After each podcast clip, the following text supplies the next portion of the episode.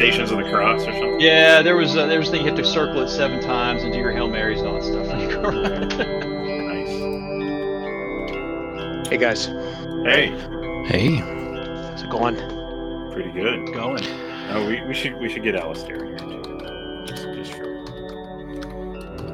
Hey, you missed the music, man. Is this your? Oh, nice. Not a ukulele. What do you have? Mandolin, right? Yeah.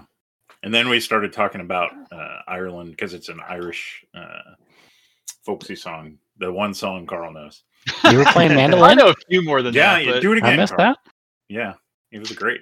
I love some folksy music. Let's see. We'll give it another shot. I might choke now that we're being recorded. Glow up, baby. Yeah.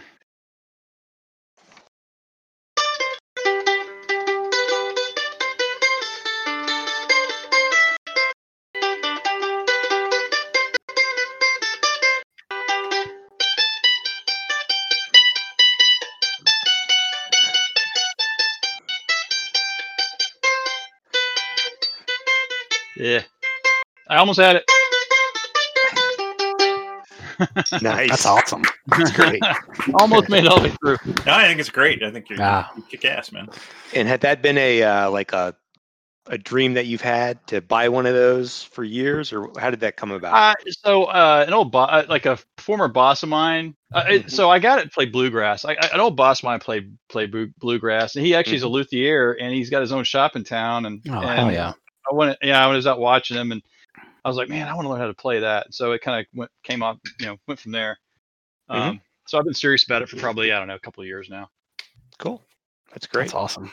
My old boss is he comes from Kentucky. That's where his kin is. And he plays bluegrass banjo. Mm-hmm. And he's played some recordings for us, and man, I can't even imagine. And Backdoor does banjo. He's learned to play banjo. I can't. That's right. Imagine. That's right. Yeah. I have zero. Like, I'm kind of tone deaf. Like, if you play 2 notes with any space in between them, I can't really tell them apart. Mm-hmm. So I love music, but man, I can't do it. It's like magic to me. It's one of those things. You just kind of go in and just start doing it. Yeah. Eventually it'll start sinking in.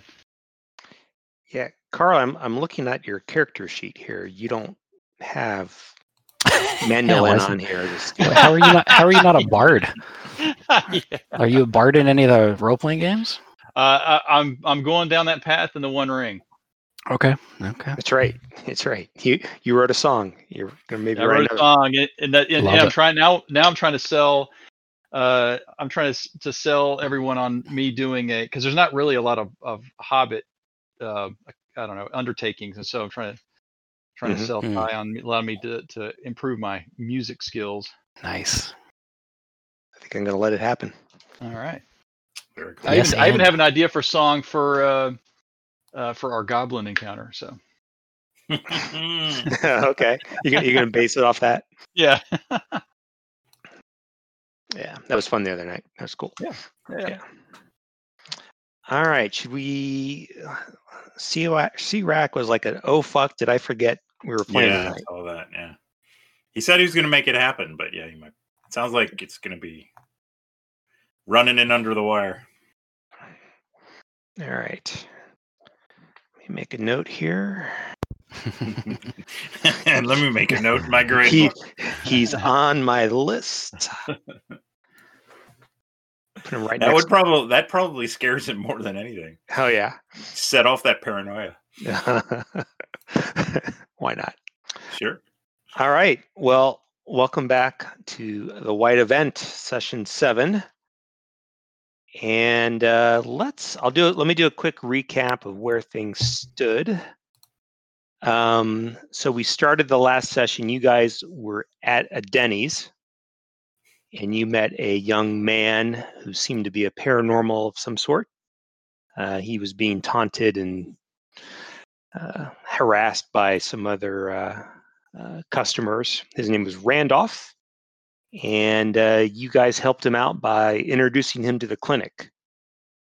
and gave him some information on how to contact the clinic if he wanted to find help. And then you, I think while at Denny's, you also reviewed the contents of the file on Dexter Sharn, the clinic's treatment director. And you had found that at the headquarters of the White Adventists. And you went, I think you went back, he grabbed the folder at one point, and then first chance to review it was when you guys were sitting down for an early morning meal. Mm-hmm. You returned to the clinic. You were bringing Martin Merkin with you. You got him transferred into your therapy group D. You convinced Hackbarth that maybe Merkin might be better off in your group, and he seemed to be okay with that. And you had learned that Merkin, I think you learned it from him, maybe it was from Hackbarth, I can't remember, but you had learned that Merkin had been bullied by a couple other clinic members in Group B. It was Rodney Wiegand and Arthur Benway. And apparently they were causing some trouble with Merkin, for Merkin. And so Hackbarth said, hey, yeah, why don't we just move him into your group and you guys can keep an eye on things for him. Jason took off his shirt and went through the intake process with Sharn. He had you attached to a suite of sensors. Duckio had his own session with Sharn. They were just kind of testing out your powers and seeing how things were going. You observed a conflict between groups B and C, and it escalated into a tightly fought volleyball match that you guys watched one night. And that's how they settle things at the clinic. Volleyball. To the death! To the death. Although Carl wasn't there. Carl didn't watch, but you guys watched. The rest of you watched. Carl, you guys weren't sure where he was, but Group B beat Group C for whatever that matters. Because they were cheating. Oh, it matters. There's bragging rights involved. And then, Duckio and Jason, you guys decided to go and look for, see if you could find Carl. Hey, C-Rack. We're just doing a little recap here. All right. Mike and Jason went to go look for Carl, who was missing. You couldn't find him. You were searching high and low throughout the clinic for him. It got later and later. And then you heard a large commotion at one end of the clinic. And it turns out that Therapy Group C had fled the clinic altogether, all 2, 4, 6, 7 of them. Basically just broke through a couple walls or doors, exterior doors, and off into the wilderness. And Hackbarth, as the head of clinic safety, was up in arms about it. And people were scrambling to figure out what was going on. That's the Forbidden Forest. Oh, sorry, I've been watching too much Harry Potter. There's no such thing. Then we cut over to Carl, who was having a session with Dr. Semple. And she kind of gave you some instructions and maybe some ideas on how to look into yourself to discover your powers. And while you were off working on your own, you started to have, I don't know if they're flashbacks or flash forwards or visions that were becoming more and more intense.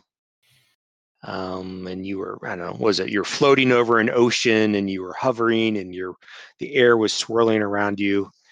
And then suddenly you felt like you were waking up and you found yourself in a clinic observation room with Sharn and Hackbarth observing you. You're not quite sure if this was another vision or if this really happened. But suddenly, thereafter, you lost consciousness or went back to a sleep state. Or did you? Who knows? Okay. Who knows what's real? It sounds reasonable. This reminds me of one of my colonoscopy experiences. I could work that in before they perfected the getting me completely under. Like you wake up, whoa, what? Oh, and then you hear people running around, and then you go back to sleep. Right. Well, it's all worked out. All right. So how should we start? Let's hop over to Mike and Jason. So let's put you guys back in the hallways towards the back of the clinic. There's a door, exterior door, that's broken off its hinges. You wouldn't be surprised if David Landers, the large, bearded, bald guy, close to 7 feet tall, huge, muscular guy, broke through the door, and everyone exited that way. Hackbarth is yelling at folks. He's on the phone. What's your reaction? What would you guys like to do? And we still have no idea where Carl is, right? No, you do not know where Carl is. Okay. Hackbarth is there. Who else is there? Other clinic staff members, they've got these orderly types that kind of wear, white short sleeve, orderly type outfits and white pants. Interestingly, a couple of them appear to be carrying rifles. Yeah, Jason, you're ex-military. They don't look like normal rifles. Give me a intelligence roll, Jason, or give me, I don't know what you got. Give me a military something. Yeah. You got a gun skill, rifle skill. I do. Should I just roll that? Yeah, sure. Nice. Yeah. Yeah. Maybe tranquilizer rifles. Yeah, kind of like that pistol that they had in the van. Yeah, I'm going to look at Jason. I mean, this is all commotion and stuff. I'm going to look at Jason and kind of whisper, I don't know that we're going to find Carl. I'm kind of curious why they left. We could go look in their room while everybody's running around here. I think that's a good idea. Why? Yeah, I thought we were free to leave. Why are they breaking out? Well, I mean, we went after, you're free to leave to some extent. Did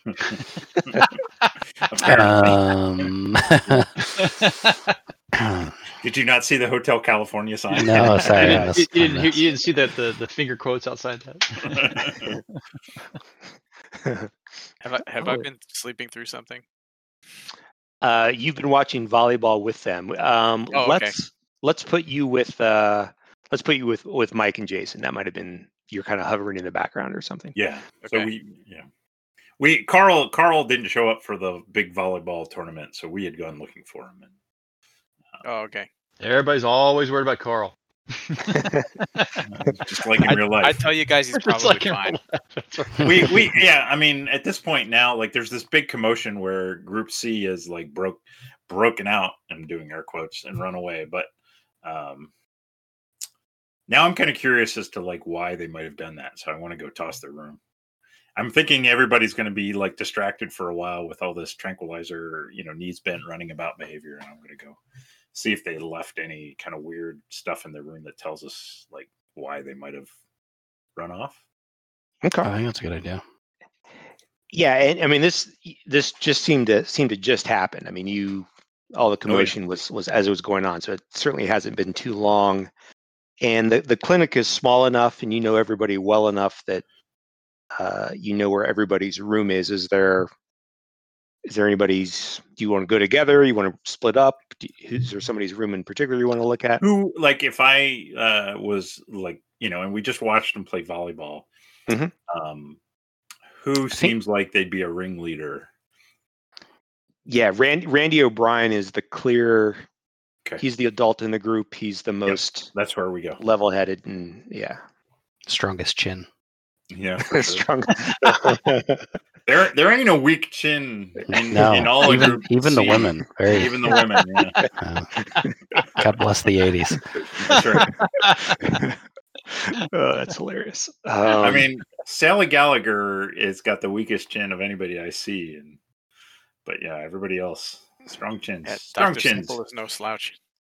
Yeah, friction control above table is an interesting superpower. Bow, shiki bow. I just caught my eye. Oh, I hadn't thought about that in all my great years. Power comes great responsibility. Where do you think Val comes from? I try so hard to play straight, but stuff like that just no. Why would needs to be commented upon? Good. Yeah. That's too fucking good. I've cried. We really do need. Pete always talks about we need these like meta inspiration points that are actually physical things that can hand out. Jason gets like 3 for that one. Oh, we should all be so lucky to have that power, right? For sure. Especially as we all get older. You know what I'm saying? My interest is piqued. Yes. Okay. Yeah, and so on the way to O'Brien's room, you come across some of the other rooms. A couple of the doors are open, like still ajar. You know, they're still right. You know, somebody left there hastily. You get to O'Brien's room, and the door's partially ajar, but it's dark inside. All right.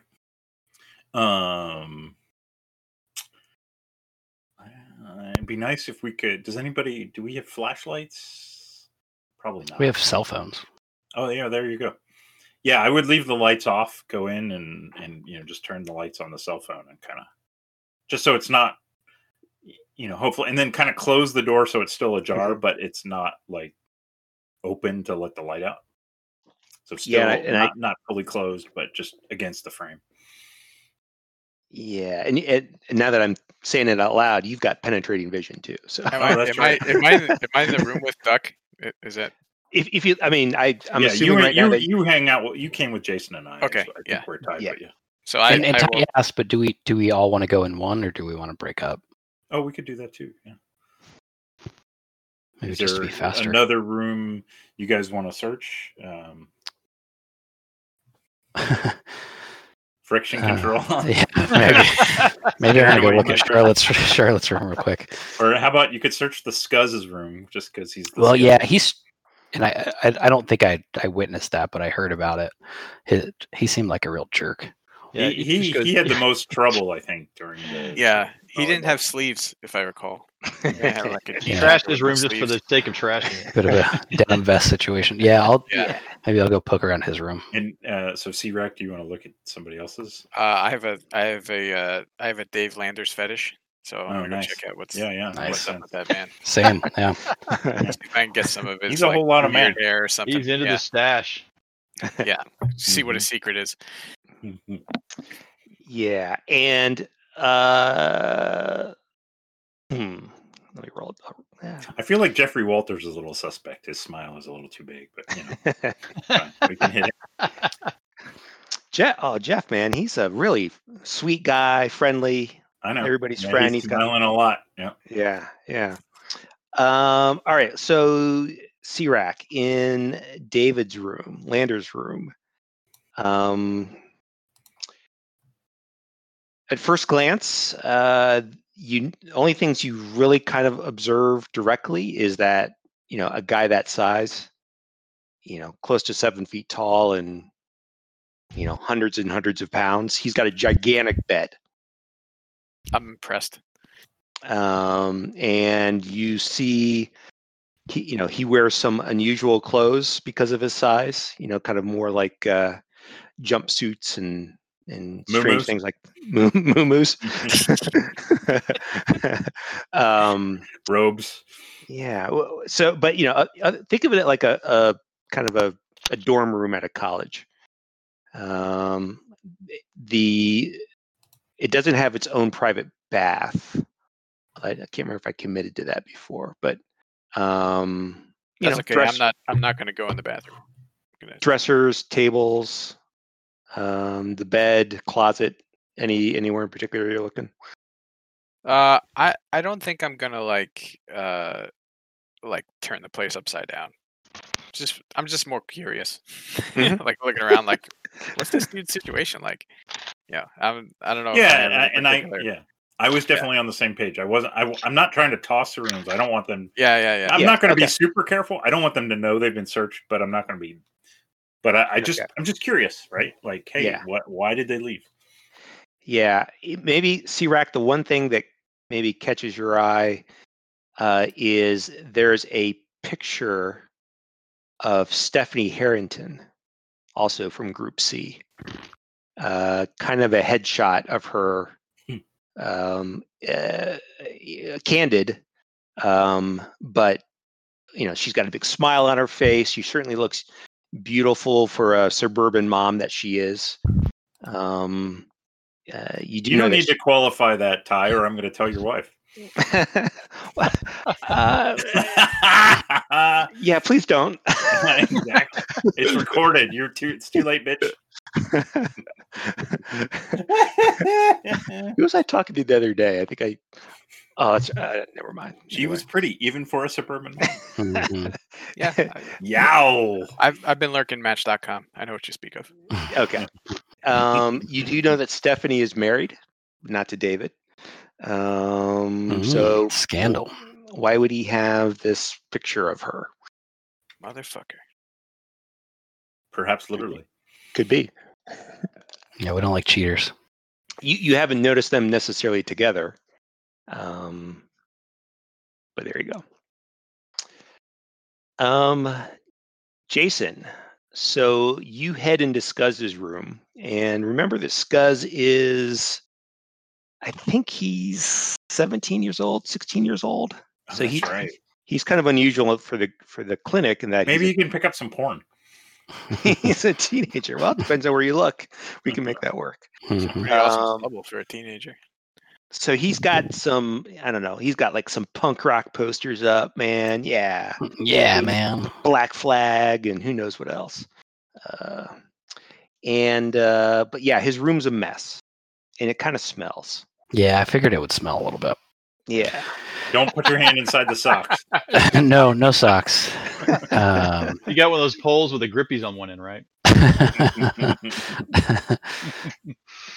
Yeah, that's a good idea. I'll get out my phone and turn on the flashlight, and I think I'll kind of do the hand sweep between the mattress thing. Oh, bad move. Yeah, probably a bad move. Very risky. Yeah, but why is it so sticky? The sheets stick it together. If there's a desk, I'll open the drawers. Maybe you just find a picture of Jeffrey Walters there. Yeah. That's what the smell's all about. You tell me, Jason. What do you find under the between the bed? If he's 17, I mean, in these days, I don't think there's really porn magazines anymore. That's all on their phones. So if there's nothing of note, then yeah, it's probably just like dirty clothes stuffed in there. Probably yeah, some crusty socks. You find some cigarette wrappers, paper. Mm-hmm. Just kind of falling apart in a little container. Hmm. So it looks like you're done there. You step out into the hallway, and as you, I don't know, perhaps where do you want to go next? Where are you headed next?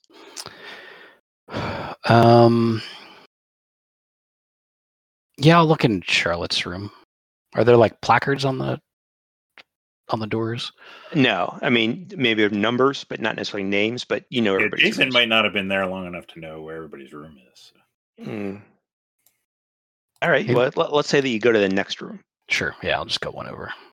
So as you're walking up the hall, not too far, a giant gush of air runs, you know, races by you, whooshes by you. Oh, it's what's his face? Smiley. And you hear a door behind you, maybe two away from Scuzz's door, it kind of swings open, and then the whoosh comes back the other direction, and you hear this. Oh, excuse me. I'm gonna put my foot out. Nice. All right. Give me a dex roll, I guess. And I'll give him one too. How about that? Critical failure. Oof. All right. You fall down. Yeah. You hear this. Nice try. Fading in the distance. I hope he's gone. That's gonna come back and bite me. Yeah, he's gone. All right, Duckio, Mike. Sir, you are outside of O'Brien's room. The other guys have left. You take a peek in with your penetrating vision. Sure, why not? I'll spend a fatigue point to do that. You are able to detect. How do I do this? You detect a shape. So if you tell me what happens when you look into a dark room. So I mean, my vision, it's not really light based. It's more like a kind of a radar kind of thing. Mm-hmm. So I can't see through, and I can't see colors when I see through things. I just make out, like, I can see all the furniture in the room. I just see shapes, right? It's like a, think of it like as like the Battle Zone arcade game. Like, it's all wireframe, green lines. It looks like it's on a green screen. Yeah, black background with green outlines around the profiles of things. Okay, got it. Yeah, so you pick up the shapes of the furniture and the things around the room. Near one of the nightstands next to the bed is a shape. It's an evolving shape. It is. So you said no colors, right? Not really any colors. No, okay. Not really. At sometimes it looks rectangular. You know, it's probably about 5 feet tall at one point, and then it shrinks down to 2 feet tall. It kind of twists and bends. It seems to be intelligent, like it's an intelligent thing moving, but it just keeps changing. Okay. I am not going to go in the room. I am going to stand out in the hallway until I see Jason and C-Rack again. Okay. Sounds good. Yeah. Okay. Fair enough. I'm probably still in the hallway after being with Jeffrey. Yeah, did you want to go to another room, Jason? I think that spooked me. I'm gonna. Yeah, and if I see Jason out in the hall, I'm gonna get his attention. Kind of looking down the hallway still. Yeah, I mean, you guys probably see each other. It's a close call. C-Rack, how about you? I'm done being a weirdo. I'm gonna not go into anybody else's shit. Okay. You say that, but I guarantee that's not true.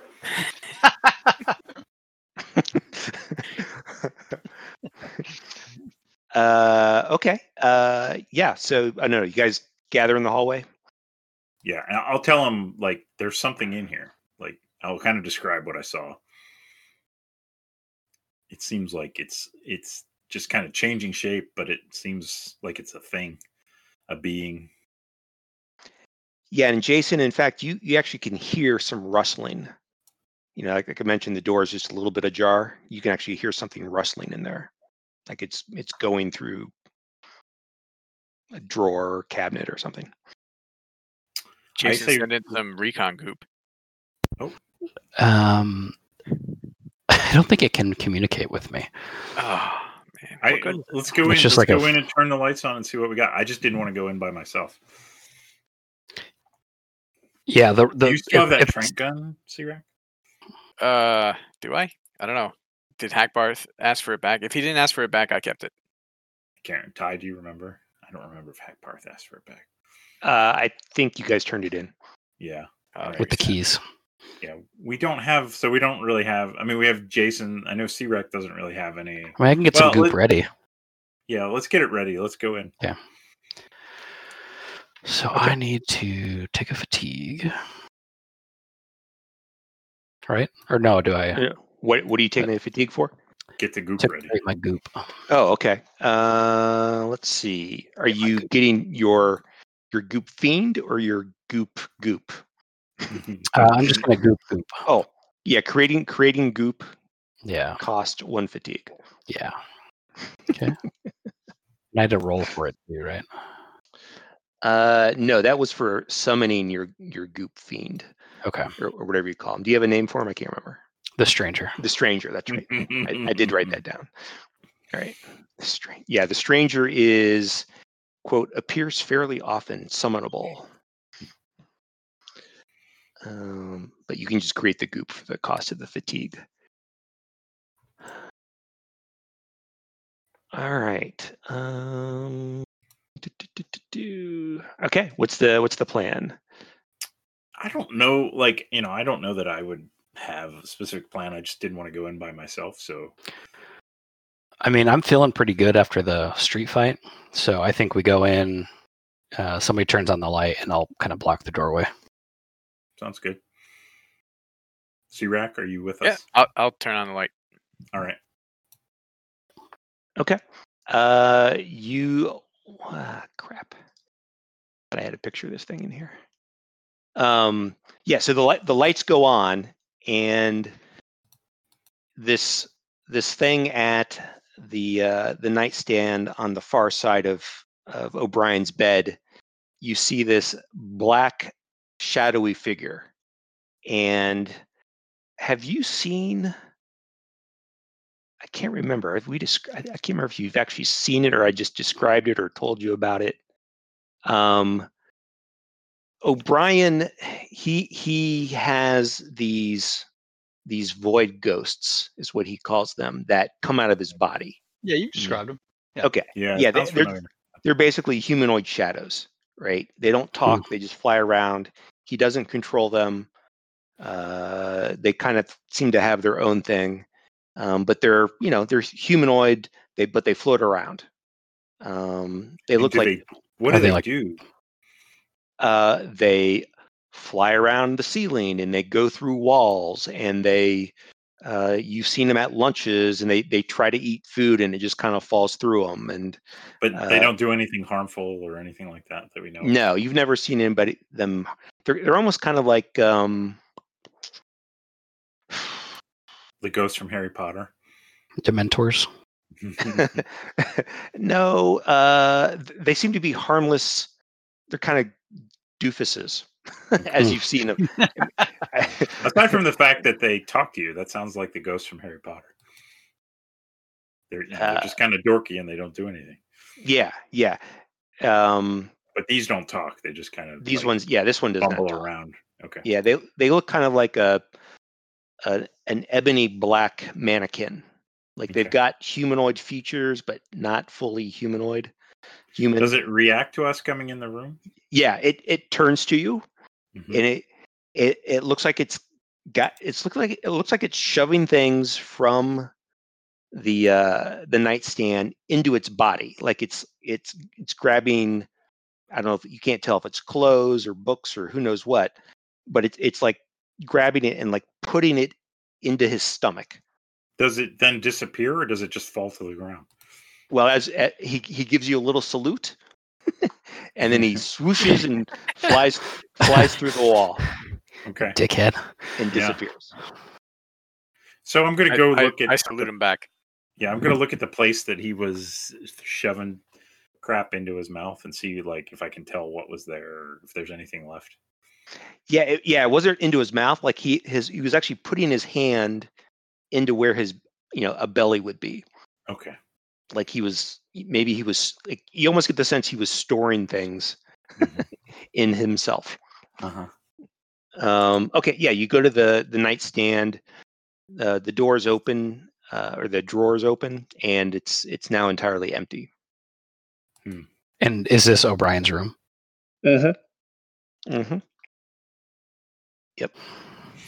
Well, so maybe his ghost can do something after all. Apparently. Yeah, I'm going to toss the rest of the room then. Okay. Yeah, you notice that it appears that a good amount of O'Brien's clothing is gone. You know, it looks like he may have. There's enough missing to make you think that maybe he packed things to go. Okay. But nothing really that otherwise it tells you a clue or anything like that. But and this thing was taking things out of his nightstand? Is that where it was? Yeah. Okay. Yeah. Interesting. You know, but if he was planning on leaving, did he forget something? Maybe he forgot something. Yeah. I saw the fast guy in the hallway. It seemed like he forgot something too. And you hear a little voice in your head. These guys are gone. We could own this place now. Yeah, that's fine, but I'm still curious as to what's going on. All right, I guess we would, if we're not going to find anything else, we would, if there's no reason to, I wouldn't get caught in here, so I'd, leave it as we found it. Okay. Turn out the light. Fair enough. And it's pretty late. Let's say it's midnight, 1 a.m. thereabouts. Volleyball. Get my timing right. The volleyball game ended. You went and looked for Carl, and then this commotion. So yeah, let's call it.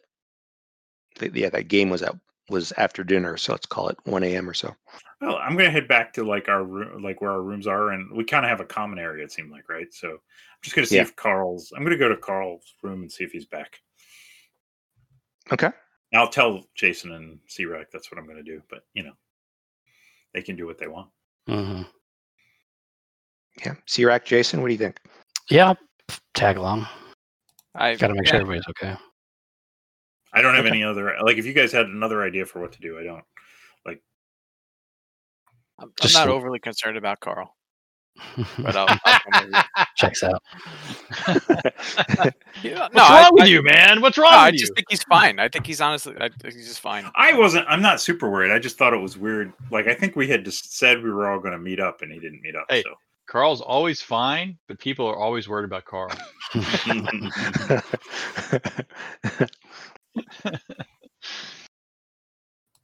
All right, so you make it back to Carl's door or room, and you're outside his door. What would you like to do?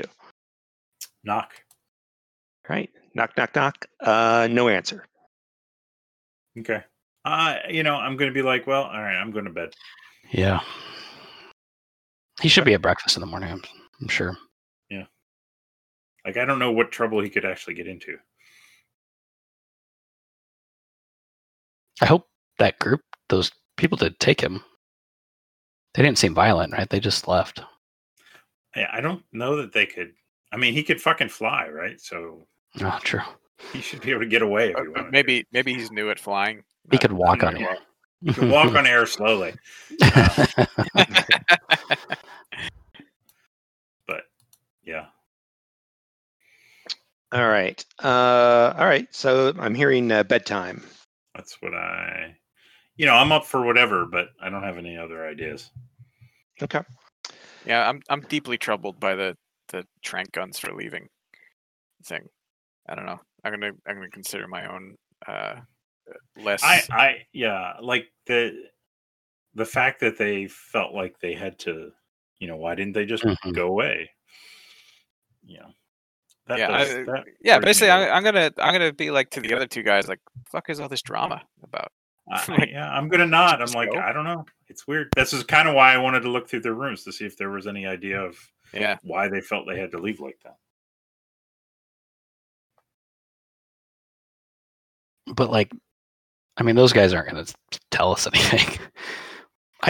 You can't get a straight answer out of these people for anything. Oh no, I'm not suggesting we go to Hackbarth and ask. No. I can, but I can kind of, I can get a read on him, but all I'm going to be able to tell you is that he's lying. So, and that's not going to be a surprise. So you want to go poke around with the guys with the guns? Yeah, we could. Is that what you were saying, Sierra?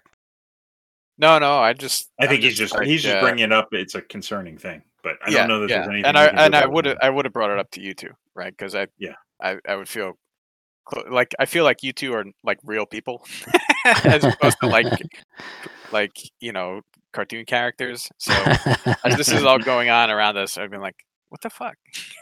Yeah, no. This is exactly why I wanted to search the rooms because I'm trying to understand what the hell's going on. All right, but I think actually going and like hanging out where they escaped might get us in more trouble than without any palpable benefit. So I plan on kind of talking to some of the staff tomorrow and hitting them with a little empathy and seeing if I can figure anything out. Nice. Now, is that the group that Merkin used to hang around with, or was that no? Okay, that escaped. That's a different group. Yeah. It was B he was in, right? Okay. Yeah. Or was he in C? He was in B. He was in B. And then it was the Wiegand and Benway that were like teasing him in B. Yeah, they dickheads. Okay. Now those two guys in B, they're still around, right? As far as we know. Okay.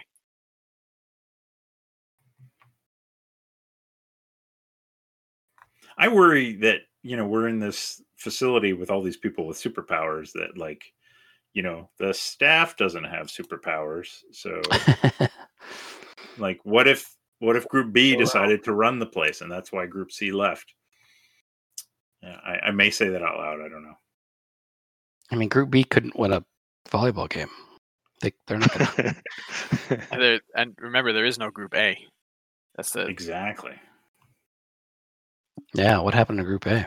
Exactly. Finger on nose. Bum, bum, I think you're in on it. All right, but what do we do?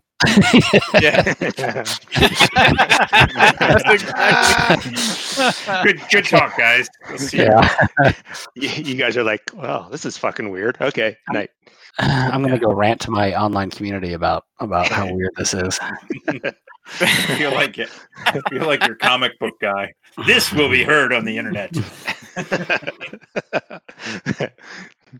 Okay, so let's skip.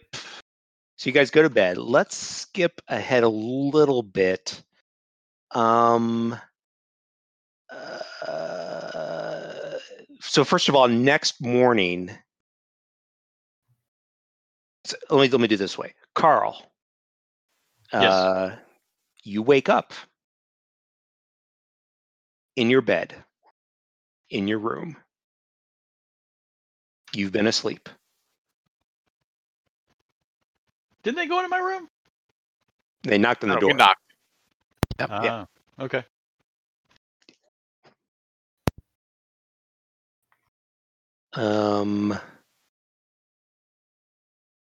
What do you do? I think it's time for some breakfast and coffee, man. Yeah, I was just gonna say you do think it's morning. Yeah. So as far as I'm concerned, nothing is abnormal. I'm gonna get up and I'm gonna stroll down to breakfast like it's any other day. Okay.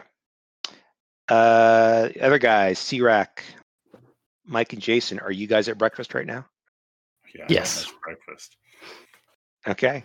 Just black coffee. You see Carl walk in to the cafeteria. Dude. You haven't seen him since dinner last night? Where the fuck were you last night, Carl? If that is your real name. Mm-hmm. Well, I could tell you my real name, but then it might get ugly. What are you talking about? I was doing a little studying, but I went to bed. Nothing out of the ordinary. I'm gonna look at him very with a little side eye. Why y'all looking at me so funny? Well, you were supposed to meet us for the volleyball thing, weren't you? Well, okay, yes. I tend to get a little sidetracked. Who won, by the way? Group C. They cheated. They cheated?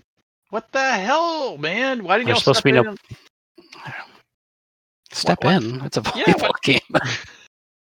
You're supposed to call them out for cheating. I think the fix was in.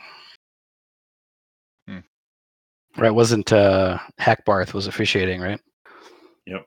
He was. You heard he let him get away with it. Oh, yeah, he's a tool. What the heck is going on at Hackbarth? Where's Hackbarth? I don't know. In his office, I would assume.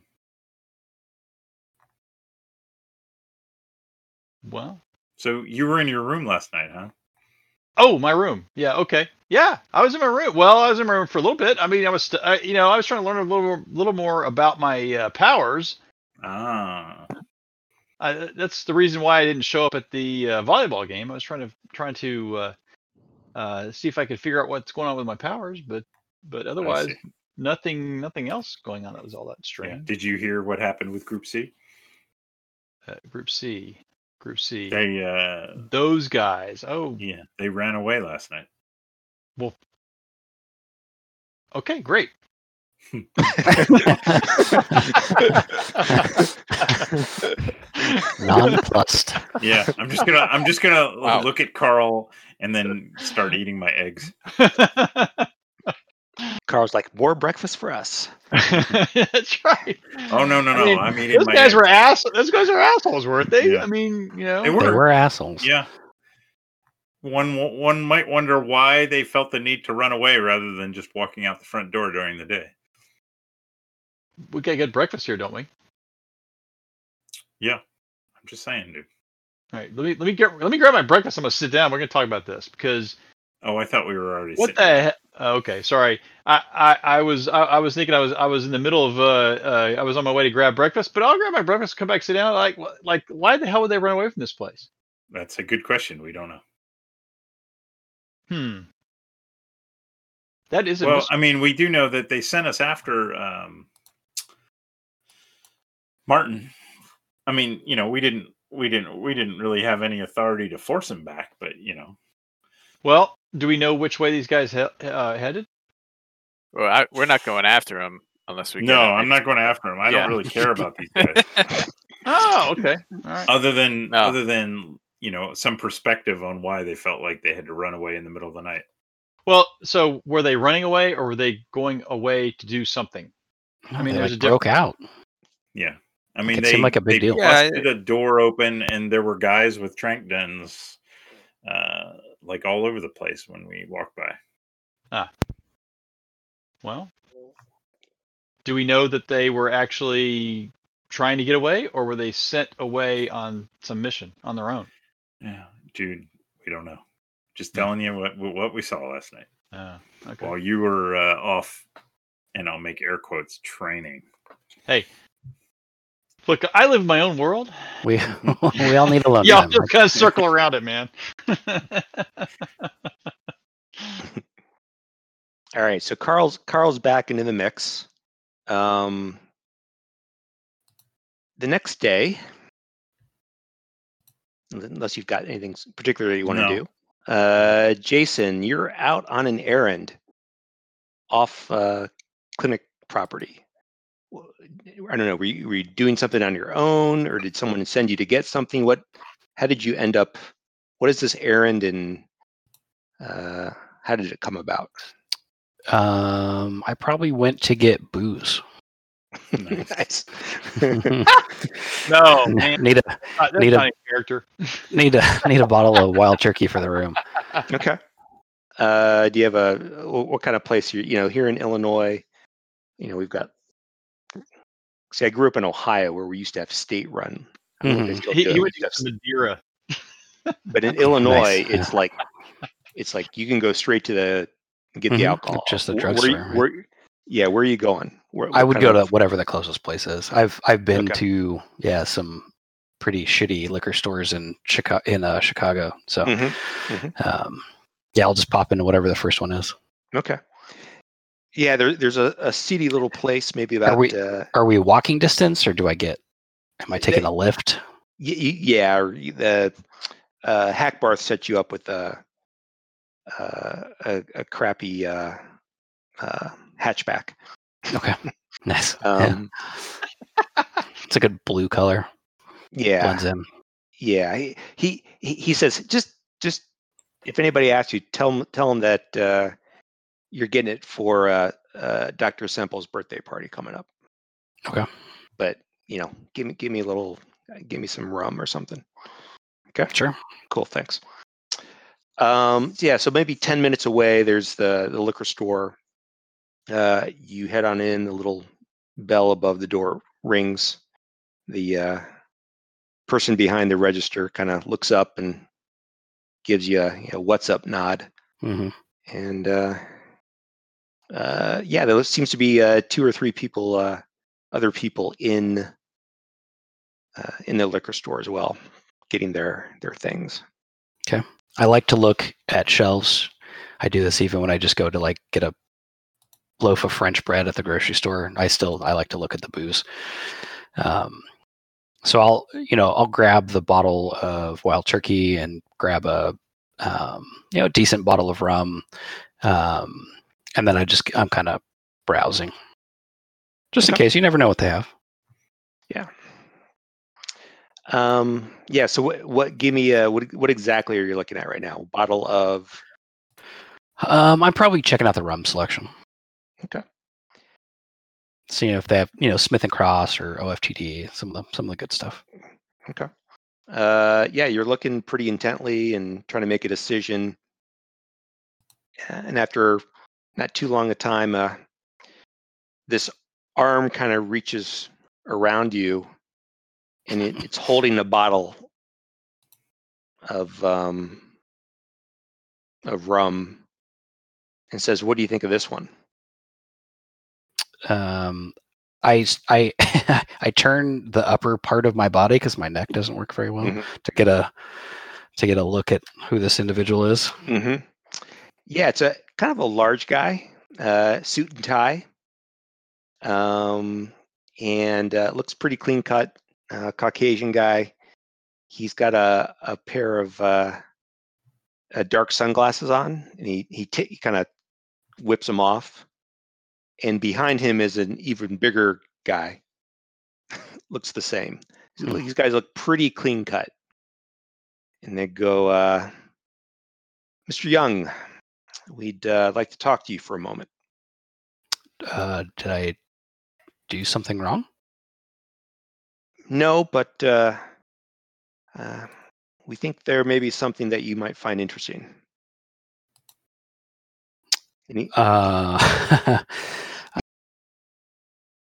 I'm not in the habit of getting into cars with strangers. No. Can he give me something? Yeah, he says, "Sorry for the formality," and he kind of attempts to be a little bit more casual. Awkwardly leans on right, yeah. Fellow young friend. Hand on your shoulder says, "Don't worry about it." Yeah. Yeah. Am I being detained? We'd like to stop resisting.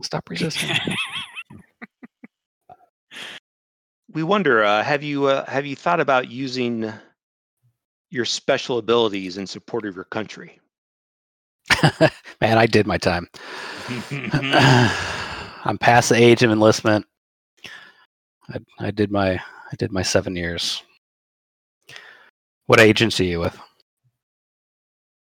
Let's just say that we know of your military background, and it was illustrious, I tell you.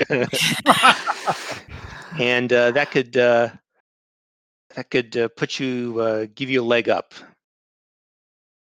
in the organization that we're assembling. I'm sorry. Frank Houston. He holds out his hand to shake it. I'll shake his hand. Okay. Yeah, he's got quite a grip. And you, let me take a look here. Give me another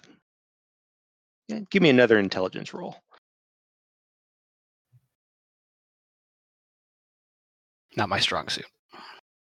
Not bad.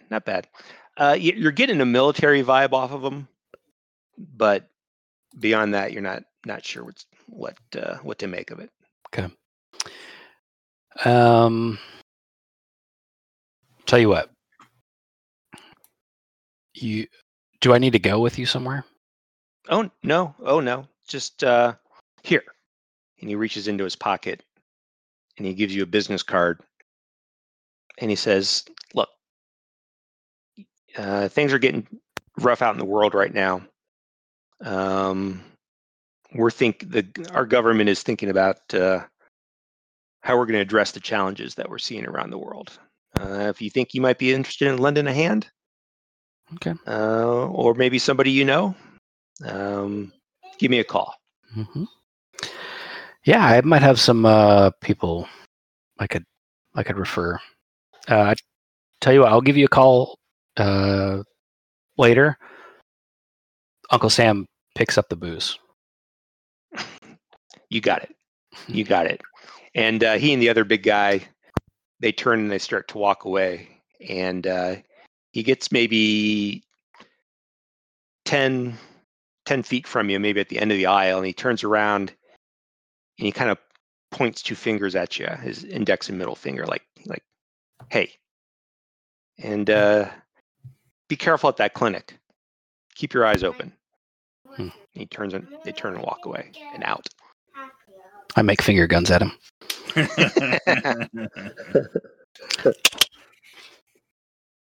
Stay frosty, big guy. All right, young. We'll see you. All right, they head out. You finish your shopping? Yeah, I quit looking. Get out of this place. The fuck. All right. You make it back to the clinic.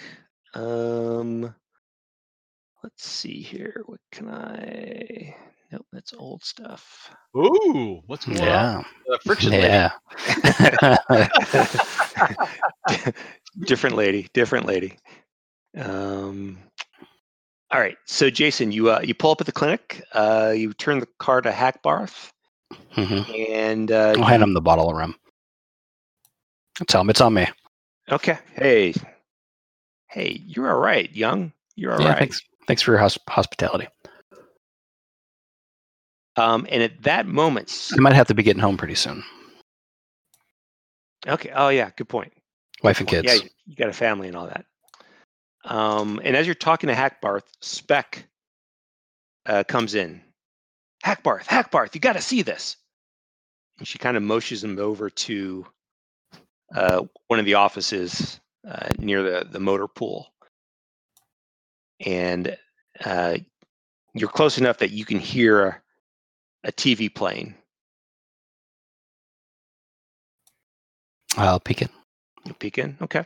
Yeah. Speck and Sharn. Sharn's in the office as well. They're sitting down and they're watching the TV. And Sharn looks up and says, "Can you believe this?" And what you managed to pick up is that there seems to be a special breaking news on the local channel that Philip Nolan Voight has been nominated as the Secretary of Health and Human Services. And you might remember the name Philip Nolan Voight as the founder of the Clinic for Paranormal Research. Give me a... I can't remember. What do we do for perception? Yeah, we got perception. Give me a perception roll. All of us? No, just Jason. Oh, okay. Jason and his 12s. Yeah. Do you want to spend luck? Yeah. Sure. Yeah. They seem to spend luck. Do we have luck in this game? Do we have luck? You can. There is an optional group for, like, if you have XP, you can spend it to reroll. Oh yeah, there we go. Yeah, oh, that's right. I'll bump it up. I have 4. I'll spend one. I was teasing it. It's not worth it. I'm spending. How dare you? Like. I'm taking away your agency. Okay. Yeah, sure. Sure. Nope. I'm out. So what you think is going on?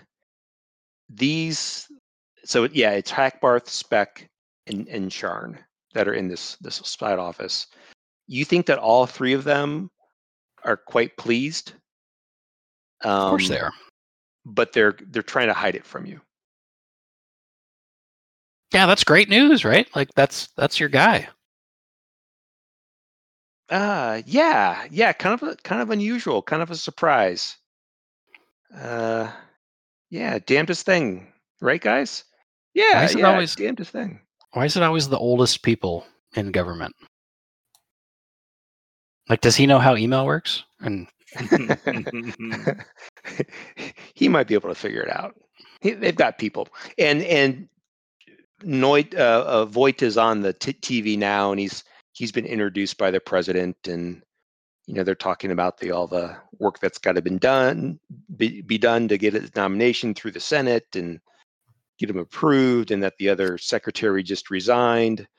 Yeah, cool, damnedest thing. All right, Jason, what would you like to do? Where would you like to go? I'll go drop the bottle off at the room, and then maybe hit the common area. See what's up. Okay. Where is? Turn it. All right. Yeah. The clinic seems to be a Twitter with this news. There's a lot. Some of the other, you walk by some of the orderly and other orderlies and some of the staff members. And yeah, they seem to be pretty excited about all of that. All right, C-Rack. Yes, sir. Let's hop over to you for a little bit. What have you been doing at night? What have you been up to at night? I've been can we answer your own goddamn business? Can we answer for him? I've been googling analog synthesizers. Nice. That's what I've been doing. Okay, and you do that from your room? Yeah. Yep. Okay. Do you have a VPN? No. Oh man. I'm not using the Wi-Fi in the place though. I'm using my cell phone signal. Oh. Okay. Still rookie move. Yeah. So you're looking at analog synthesizer information on the internet one night. Absolutely fascinating. They are. So these are the actual physical. These aren't emulated within a DAW or something. These are just straight up. No, yep. Yeah, this is the old school stuff. Good old Moog. Like a Moog. Yeah. Okay. Got it. Okay. With like jacks that you have to plug the different patch cables into. Love it. Okay. So, yeah, it's getting later and later. And you start to feel some pressure in your head. And if I remember correctly, where's your character sheet? There you are. You feel some pressure in your head. It's getting more and more intense. Give me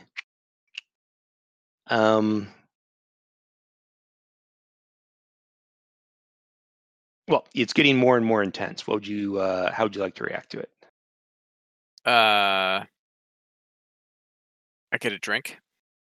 Okay. And lay back down. I think maybe the square waves have been affecting me. Mm-hmm. And basically try to close my eyes and feel like I'm probably staying up too late. Because we went to bed at like 1, right? Yeah. Well, yeah, I mean, this is a couple nights later. Oh, okay. But, yeah, we've jumped forward a couple days. Probably been up too long. So okay. You lay down. The head pain or the head pressure is getting more intense. It's starting to feel painful. You actually start to feel like somebody's invading your mind. Oh, not this shit again. All right. So let's, I talk to it. Say, get out of there. I try to resist. Do I have any sort of resistance skill in any of this? We do have a mind shield. Oh, yeah. Definitely going to be throwing up that mind shield. Okay. Give me a, let's see. I think, let's see. Give me, you got a level 2. So I think you add that to your intelligence. Okay. So give me a roll versus, 12 and 2, 14.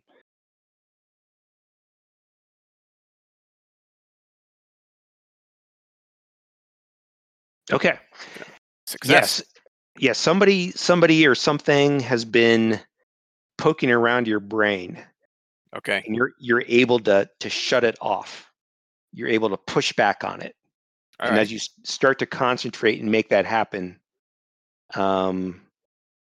you actually, that's, you feel successful. Like you're actually, the pressure goes away and the pain goes away, but definitely something has been digging around. So I stop laying down. That's for one thing. I kind of look around, maybe like open the door, see if anybody's hanging around outside. Mm-hmm.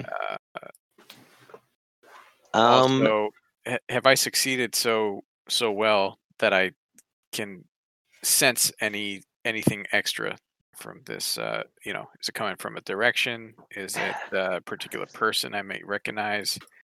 I will tell you this. So random demon. Yeah, you seem to be going down the path that this was your voices, your demons, or whatever. Okay. Because I think you did have that experience before. This was different. Okay. This was different. All right. Yeah. So I'm gonna leave the room and see if anybody's in the immediate area. That person would be in. You go to unlock, open your door. Give me a hearing roll.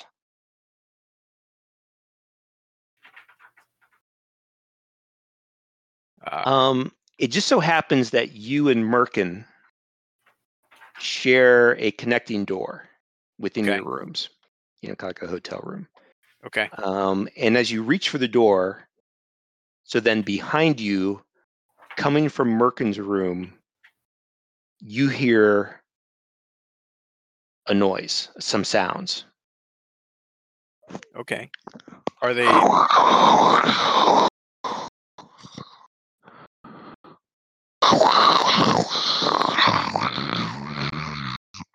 I forget how I did it before. What's Merkin on the list of people? What was that, Carl? Which one's Merkin? Oh, Merkin is in our group now. He's our new guy. Oh, okay. Yeah, okay. Martin Merkin. He's the guy who could do the portals, and he was with you at the White Adventists. All right. I'm looking at everybody else. Okay. Yeah, no worries. Okay. Is this coming from the door or behind the door? Like, is it in Merkin's room or is it? It's coming from his room. Okay. And you hear it from the door that's connecting your rooms. But you're hearing. Your first guess is I don't know. What do you want to call them? Your spirits, your demons, your buddies. All right. So, man. So maybe. So this was not my buddies doing this to my head, but maybe my buddies are telling me to go check out Merkin's room. All right. So, I'm assuming then that Merkin has a front door to his room, and then a side door that connects to mine, right? Mm-hmm. All right. So I'm not going to use the side door just yet. I'm gonna bang on the front door to Merkin's room.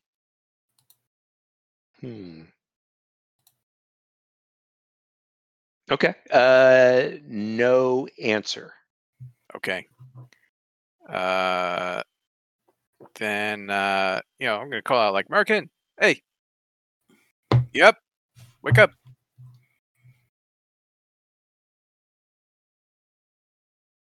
No answer. Nothing. All right. Then I'll go back to the side door and I'll hit that one. You're gonna knock it. Do you guys keep it unlocked, or you typically keep it locked? How do you guys? My side would be locked. I don't want them coming in when I'm looking at unlock synthesizers. It's private time. Yeah, okay. But I will open my door, right? Because usually there's a door. So I'll open my door and I'll bang on his door. Mm-hmm. Or I'll try to open his door, I guess. Yeah. I'll try to open it.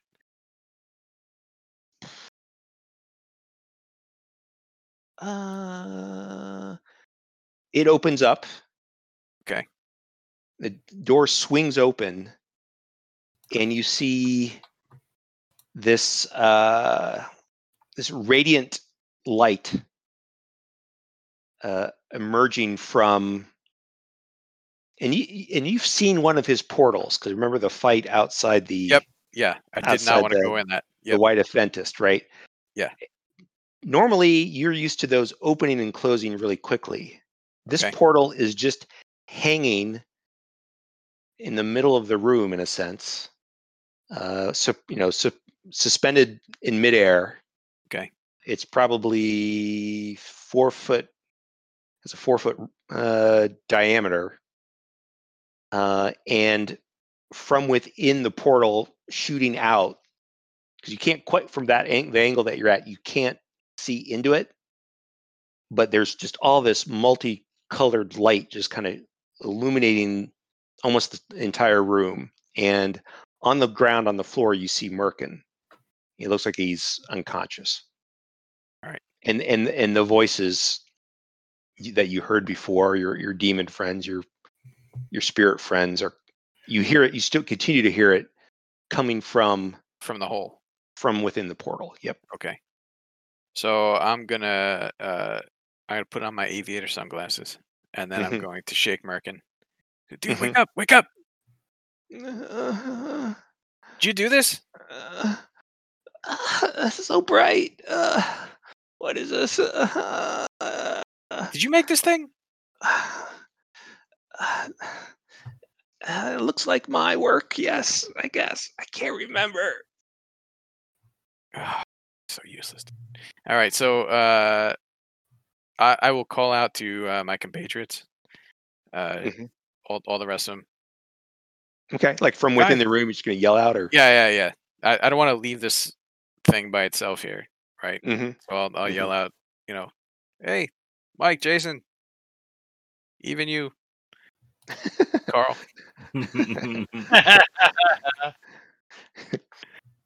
Okay, sure. Carl, Jason. Yeah. Mike, you hear. Hopefully loud enough to rouse them. Yeah. We're roused. Who knows what I was looking at? We're roused. What are you gonna do? It was two-dimensional for sure. Yeah. It had some heavy romance. I'll just say 6 digits and see if you can figure it out.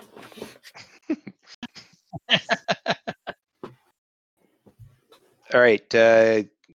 And so then, guys, you hear C-Rack calling out for you. What do you do?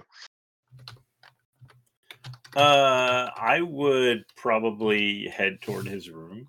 Oh, how sweet. I don't know he's in Merkin's room, though, unless I can... Yeah. Well, if you went to so I left my door open when I went to Merkin's room, so because I went around to the front door, I didn't want to be a creep, right? So I went to the front door, knocked on that. So Merkin's front door is closed, but my front door is open, and then the door into Merkin's room is open. Is it not creepy? So I guess I would be able to tell there's something weird going on in Merkin's room, so I would probably check that. Yeah. Okay. Sure. Yeah. You see C-Rax holding Merkin on the ground, or cradling him in tender caress. I turn around and head back to my room. So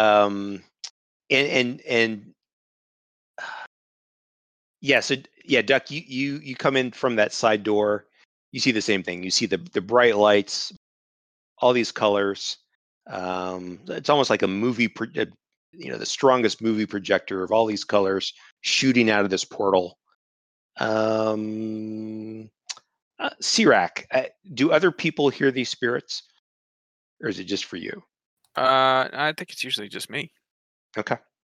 But I will tell them that something tried to attack me out of this hole. There's something tried to invade my brain. So I'd like to go figure out what it was.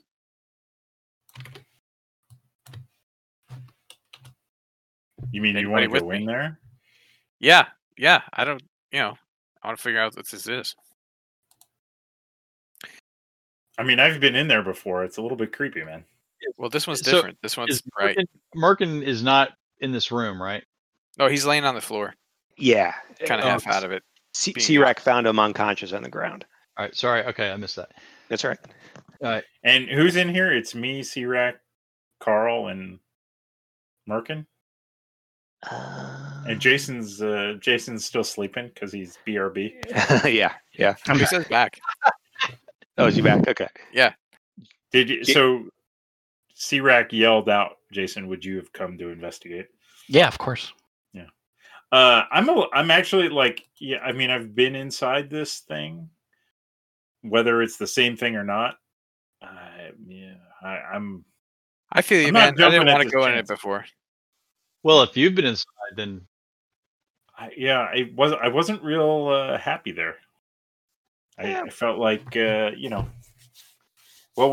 should take Merkin with you, right? Because he should be able to get you out of there. Hopefully, he gets us out. Yeah, well, he's going very good at this. He's going. Why don't we all go? But he's going with us for sure. He's probably not in a good enough state to go. Like he's almost limping. C-Rack's hands. All right. I mean, my basic instincts are like good role playing, or there's a pit in the room and I want to jump in. So, I have to say, I already avoided jumping in this pit last time, but I feel like now. Sure, why not? Personal. I'll go. It's personal. I'm ready to jump in, but it's not personal for you right now, but it's personal for me right now because something tried to, mess with me. Fuck with your head. Yeah. Okay. I mean, I've been in there before, and I came back, so you'll be fine, dude. Yeah, we could. Are you trying to convince us, or? Yeah, I'm trying to convince. I see the doubt on Mike's face. It sounds like Carl's doubting too. I'm doubting. That's why I'm like, why can't Merkin go with us? Well, look at him. Look at him. He's laying on the ground. I'll put him on my shoulder, even though my back sucks. Oh, if you want to carry him, you can carry him. What's the worst that could happen? I see a lot of health rolls.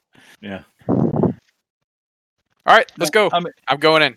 I'm all for going in, but it seems like we ought to take Merkin with us. Well, I lift him up by his lapel, I guess, and I put him on Carl's shoulders. Fall to the floor.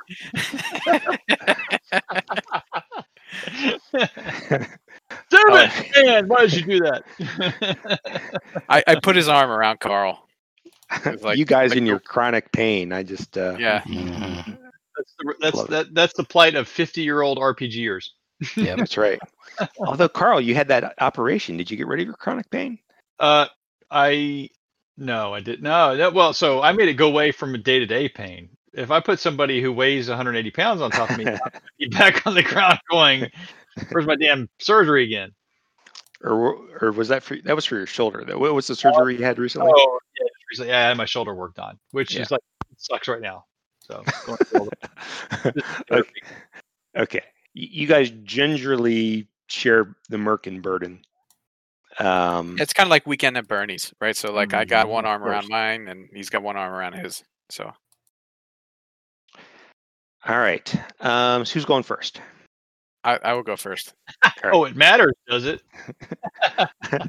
Yeah, who knows? But, my only leadership technique is like seeing people with doubt on their faces to just start doing the thing. So it's the only thing I know how to do. So. Yeah. Yeah. So this is kind of like crawling through an open window. So, over the windowsill, you kind of stick one leg through and the other leg through. Your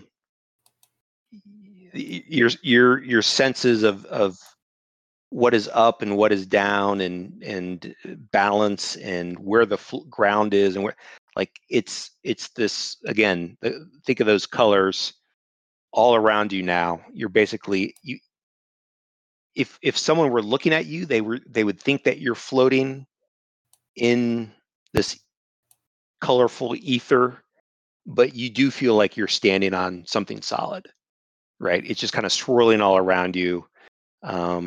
The other guys, you can see him in the portal, like he's already gone in, but you can't see the actual ground itself. All right. Other guys, you guys follow him in? Sure. Yeah. We got Merkin. Let's go. All right. So, C-Rack, for you, the voices are also swirling all around you, and they're, and then you start to hear sisters.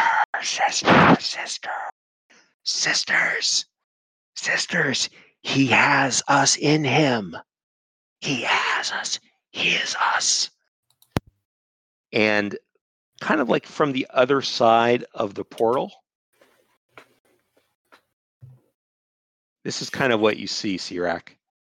Okay. Other guys, you don't see this necessarily, but it's this black mass, this black flat mass, and you see eyes and mouths, and it seems to be multiple entities, and they're all talking at the same time. These are my buddies. Yeah, these are your buddies. Okay. These are your buddies very loosely, because I don't really trust them. But at least I'm familiar with them. And let's say that there are maybe 5 of these shadowy figures, right, kind of floating around. And they're kind of swirling around the entire group as you see it. The other guys don't really see it.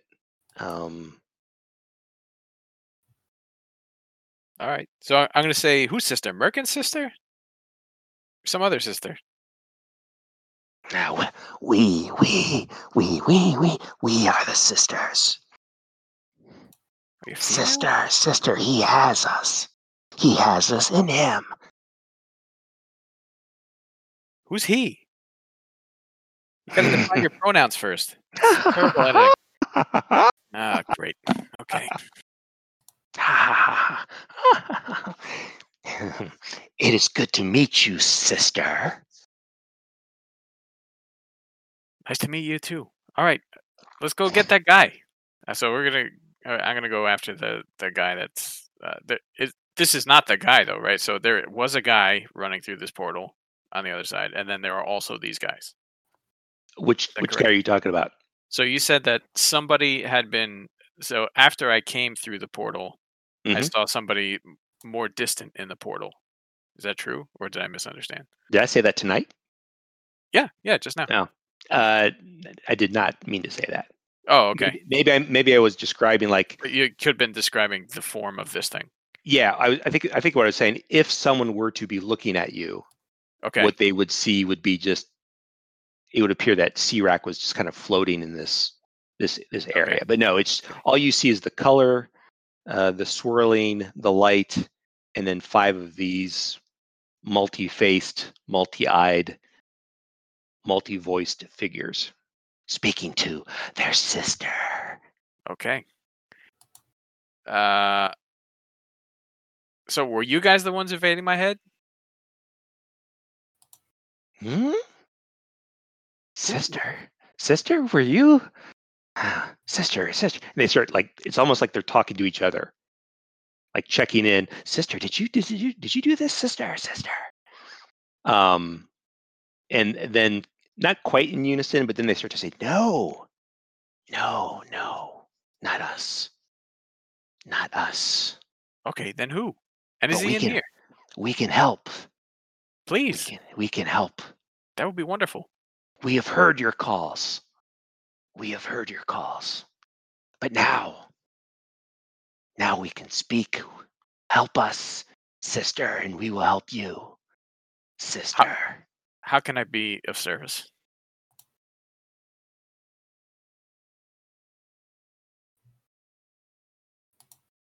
How can I help you?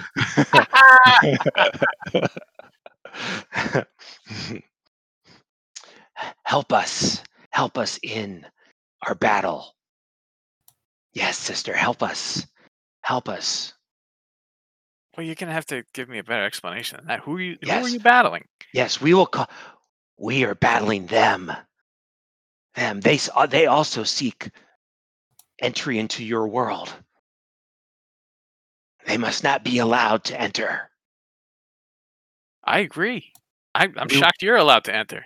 We will warn you. We will warn you. But you must feed us, sister. I don't know about that. What do you eat? I'm distinctly worried that I'm not on the home field advantage. They start talking about feeding them. We will call you when it is time for us to feed, sister. I just like saying sister. Sister. It's super fucking creepy. It's working. It's pretty awesome. It's very well. We will call you when it is time to feed. I'm trying to ignore it. It's not working. We will tell you how to save yourselves and your friends. Call on us. And we will tell you when, sister. All right, we'll find out.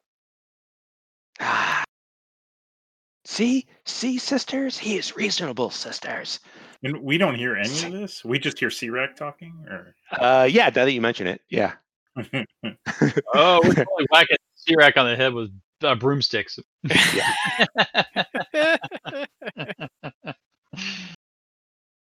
Sister, we will now depart. And they kind of like swirl into this blacky smoke stuff and they're gone. What a world. Are we still in the color place? Yeah, you're inside the portal. Okay. The five of you, including... Only they get to call it that, Sirach.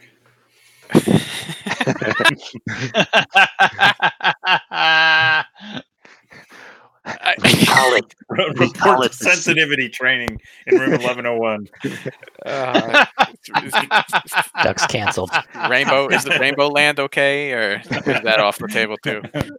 I don't know. We have to come up with an appropriate term. On the Technicolor Dreamboat, sepia challenge land. Yeah, and Merkin has kind of come to a little bit. Like he's still kind of slumped over, but he says, "Oh, did you see them? Did you see them too? Yeah. I hear them all the time. Do they make more sense to you? What goes on?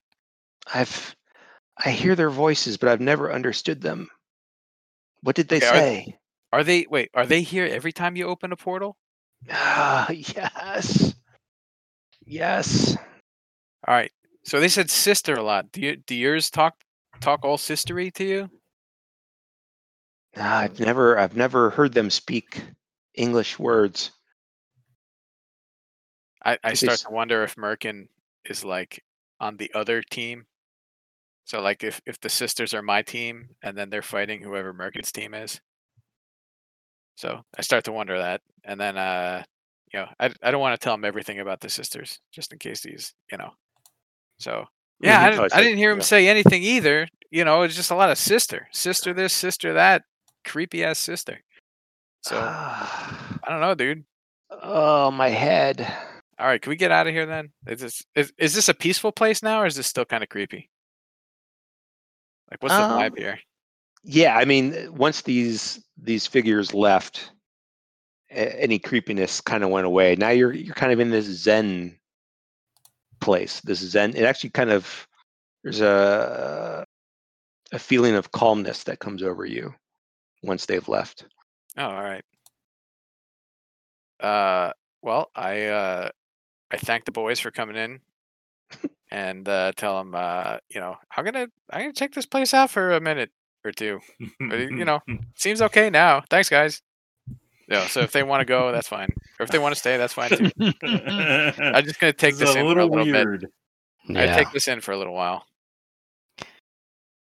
I pick up on the socially awkward hint and make my way out. Yeah, I would as well. It's time to go get some soft serve from the soft serve machine over in the kitchen. So. Yeah, this may be the state I was trying to achieve with all those analog synthesizers. I think so. See if I can get any inspiration in here. There you go. Carl, let's play off that. You go get a late night snack. Soft serve, baby. Soft serve. Gosh darn it. I thought I had a picture of this. Hold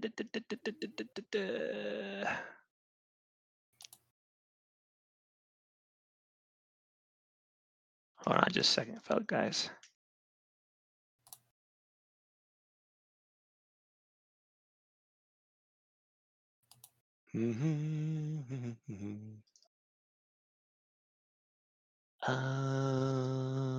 Just don't, whatever you do, just don't interrupt my soft serve.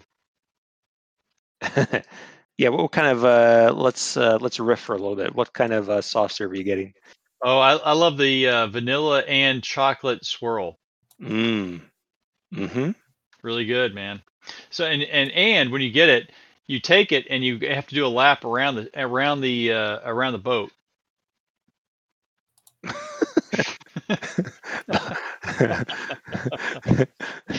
Okay. All right. Now, how skilled are you at creating a tower of soft serve? Like, do you get some good height on this thing? Oh, hell yeah, man! I feel like that needs a roll. I think there is a table somewhere. Yeah.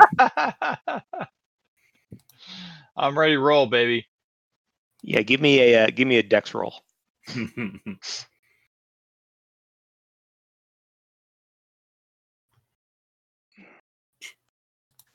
If I can pull this off. Come on, baby. Oh, it topples over. Oh, gets all over his knuckles. Damn it. It's all over my damn hand, man. Come on. I got more skills than that. What the hell am I letting it tip over for? All right. So you drop your gigantic soft serve. Are you going to clean it up? Are you going to leave it? What are you going to do? What kind of guy are you? I'm going to try to like lean it back up on my damn on my cone, man. Uh-huh. As much as I can get. And yeah, the rest of it, if it's a real bad mess, I'll kind of wipe it up a little bit, but I view myself as a professional and I can't believe this actually happened to me because I slipped up. So I'm going to walk away. Okay.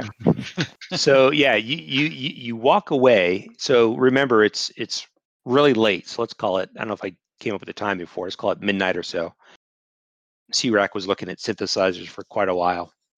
And you see there's an office that it's more like a conference room, I guess, in an office. But it's got glass windows around it, it's like a enclosing glass. You can see into it normally, but there are shades that are drawn, and you see light coming from in there, and you actually hear some murmuring of people talking. And there seems to be a problem with the blinds themselves, and you actually catch a look in, and you see Hackbarth in this room with three other individuals. Do I recognize these other? God dog it! Do I recognize these other individuals?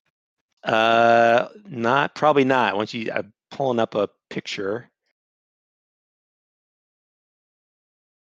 So here are the people that you see. You see a man and how do I do that? See, a guy in a military uniform with a red rifle. Red rifle, yeah. So it's two males and a female, and I don't know if I'd call it military outfits. It has more of a hunting vibe to you. And they do have these rifles slung over their shoulders. Contrary to their presentation. Yeah. They're not standing in front of an actual airplane in this office. But these are the three people that you see, right? Okay. So go ahead. Okay. So I'm gonna walk. You know what? I got an ice cream cone. I'm gonna walk in. Hey, what's up? What is going on? Why do you have a red rifle on your shoulder, sir? And got it for Christmas. Nice. You'll put an eye out. Yeah. Hackbarth says, "Out, no patience," and he actually physically manhandles you out the door. Wait, hey, sir. Before you manhandle me out the door, you just lost a third of your patients today. Don't you think it might help? Enough. Out. It might help. Out. It might help. You might actually be able to find these guys if you. You might actually find these guys if you get our help. And why are you relying on these guys with the freaking red rifles? Because it reminds me of the Christmas story. Okay. And with that, he pushes you out and locks the door. Well, damn. Guy's a jerk. He's a jerk. Bad Bart's meanie. So I'm totally peeking in the slot, the shades, and I'm gonna knock. I'm gonna like rap on the door. Come on, Hackbarth. There's no answer. Hackbarth, come on, Hackbarth. Hackbarth. Nice. Hackbarth. You're triggering me. We're in that stage with my 5-year-old. But. About to get a tranquilizer dart in the ass. Yes, there you go. There's no answer, but over your shoulder, you start to see some orderlies walking. 3 orderlies are walking in your direction. All right. Well, I'll step away and I'll walk away from the door and act like I don't know what's going on. You should go check on those guys because they need some freaking help. As I walk past these orderlies. All right, go to bed, Carl. All right, I'm stepping away from the orderlies. I'm walking back towards my room. Okay. You go to bed. What do you do? So I assume that I'm not anywhere near C-Rack or Duckio or Jason. So I will go back to my, if I run into the other guys, I'll mention something, but if I don't see them, I will go back to my room. Okay. Fair enough. All right. Mike. Sir. It has been, let's call it 5 days since Therapy Group C has left. In total, you've got a night to yourself as well. Mm-hmm. Everything seems to happen at night around here. Mm-hmm. What are you up to? Maybe watching some anime. Mm-hmm. And where are you doing that? I might be out in the common area because it's, it's nothing perverted. Mm-hmm. It may appear that way if you just happen to look, but it's totally not. It's completely above board. Just happens to be panty shots every once in a while. Every once in a while. It's kind of pop up. But I mean, I'd have I'd have earbuds in and I'm probably watching on my phone or something. Okay. Yeah. And in fact, Curtis Smith from Group B actually joins you. Maybe you've turned him on to this over time. Oh, nice. Yeah, I don't know if I get all of this, but it's kind of interesting animation here. I would probably, rather than having him crowd around my phone, I'd probably like get maybe stream it on the TV or something. Oh yeah, okay. Did you say phone? Yeah. Can we huddle and watch this together? Yeah, a little creepy, man. Give him one of the earbuds. Yeah, no. I like you, Curtis, and I'm happy you like anime, but we don't need to be this close. All right. So, and are these episodic or are these movies? It would be an episode. Probably a 26 episode arc. Okay. Maybe if he came in and got interested, maybe I'm on like the first or second one. Okay. Yeah. Maybe you binge watch a couple. Sure. It gets later and later. Curtis says, I think I understand what's going on. Something about some high school. Yeah, nonsense. There's a high school, definitely. Yeah. Yeah. And what? One of them's got psychic powers? Yep. Yeah, that's pretty typical.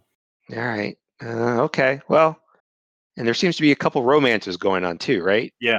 Yeah. The thing that's really hard to understand is that the Japanese people get really embarrassed about even holding hands. Oh, okay. That's why they get those little pink things on their face. Exactly. Yes. Okay. Interesting. All right. Well, all right. I got to go to bed.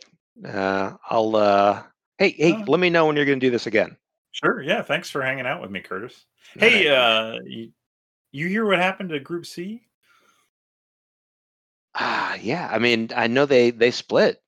What the hell? Like, why didn't they just walk out during the daytime? Why did they leave in the middle of the night and burst open a door? I don't know for sure. They always kind of had a reputation of being a little bit independent. I mean, yeah. But, we come and go. Every now and then. I mean, I'm getting good treatment here, but I've never had a. I don't feel like run. Yeah, they're keeping me here. Like if I wanted to leave, I feel like I would just leave. Yeah, yeah. I don't know. Okay. I don't know. But, they were okay. I mean, that Scuzz guy, he was kind of a pain, but. Sure. Well, I mean, he's just 17. I have yet to meet a 17-year-old boy who was not a pain. Yeah. Yeah. All right. Well, night, Mike. I'll see you. Right. See you later.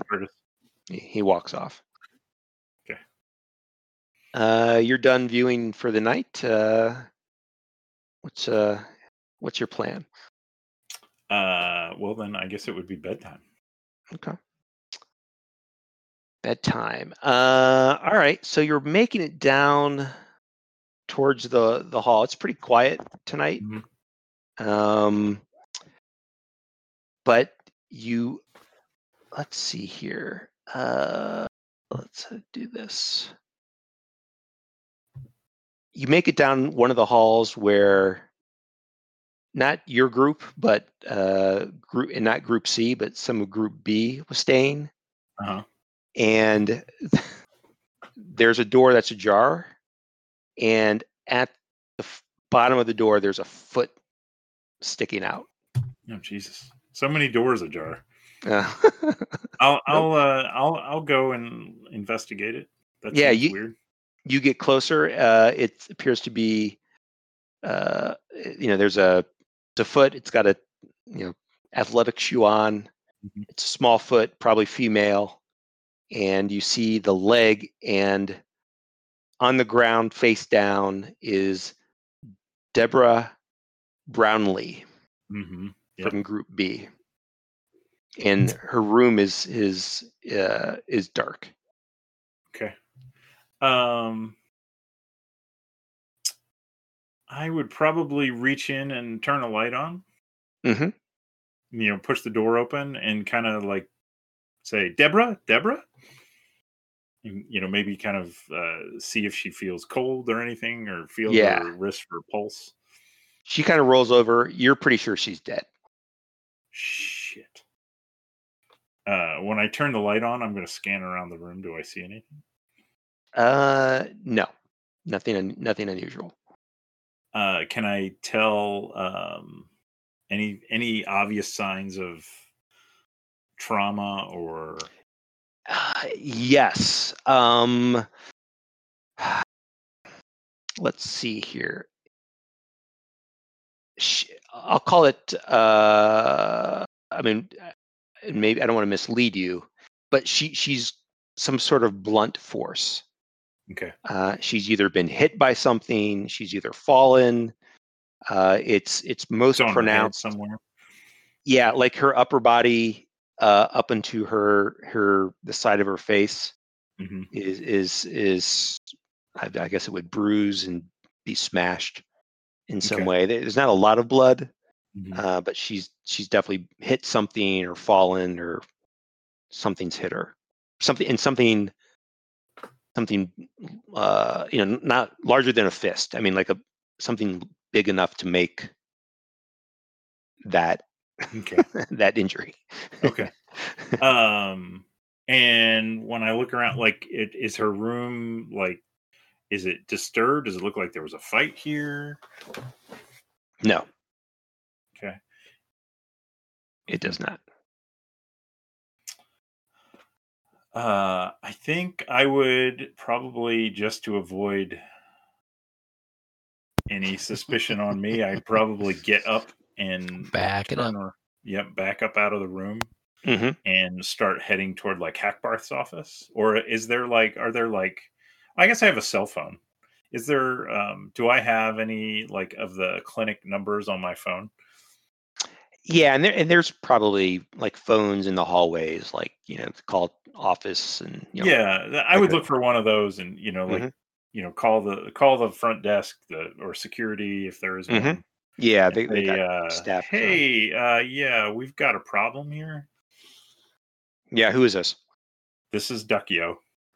I was headed to my room and walked by Deborah Brownlee's room, and there was a foot sticking out the door, and it's hers, and she looks pretty dead. What? We'll be right there. All right. Stay there. Hey, I wasn't going anywhere. All right. And very quickly, Hackbarth and a couple orderlies show up, and Hackbarth comes up to you. Duckio, what happened? I was headed to my room to go to bed. I saw a foot sticking out from her door, pushed the door open, and she was like that. As I gestured to the body on the ground. Yeah. Did you touch anything? Nope. I mean, I looked around her room, tried to see if there was any signs of a scuffle, but what the hell is going on, Hackbarth?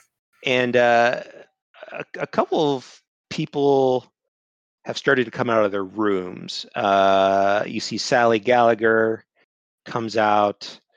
Curtis comes out of his room.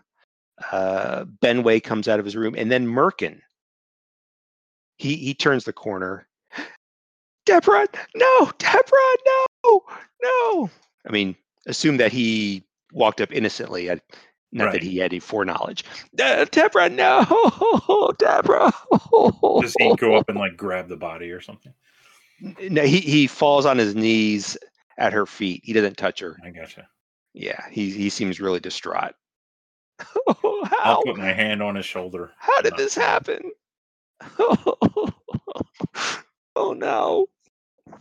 All right, and Hackbarth speaks. All right, everybody, head back to your rooms. We gotta call there you go. Gotta call medical and take care of this. We'll add to our security tonight and make sure that everybody's safe.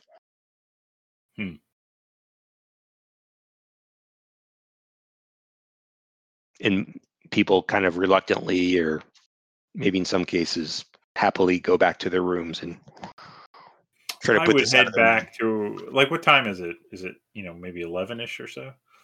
Yeah, 11, 12, something like that. Yep. I'd go back to our common area, and if the guys in my group, I'd walk Martin back to his room. Mm-hmm. And actually, I'm going to say, Martin, why don't you come in the common area? I think we need to have a group talk. Oh, okay. Oh, I can't believe it. And I would rouse the other guys if they're not in the common area. If they're not in their rooms, maybe I'd send them a text or something. I'm definitely asleep. I'd wake you up. I'm not asleep, but am I still in the portal? Stop looking at converters. Yeah, I'm definitely interested. So, okay, wherever I am, come and get me. I would love to have a group chat. And Carl, what are you doing? Well, after I kind of got shooed away, I went back to my room. Okay. I would just tell them, well, you know, this happened. I don't know what the fuck's going on here. Things seem to be getting worse. This place seems to be going to shit very quickly. So we have a whole team who left, and somebody died, and were there signs of violence? Aside from on her body, where the side of her face and upper body were caved in, no, nothing in her room. Nothing looked like a fight.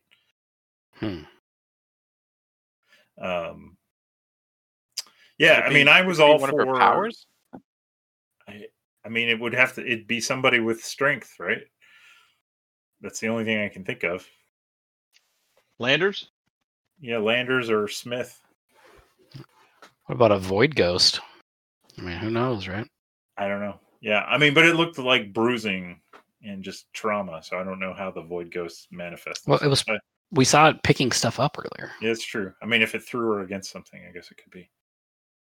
Or, you know, even the hyperspeed guide could throw her against something, so I suppose. So I didn't want to say anything earlier, but when I was out, like military government guy gave me his card, said, be careful at the clinic. I'm thinking we might want to give him a call. Yeah. I mean, but the head dude for this clinic just became part of the government, didn't he?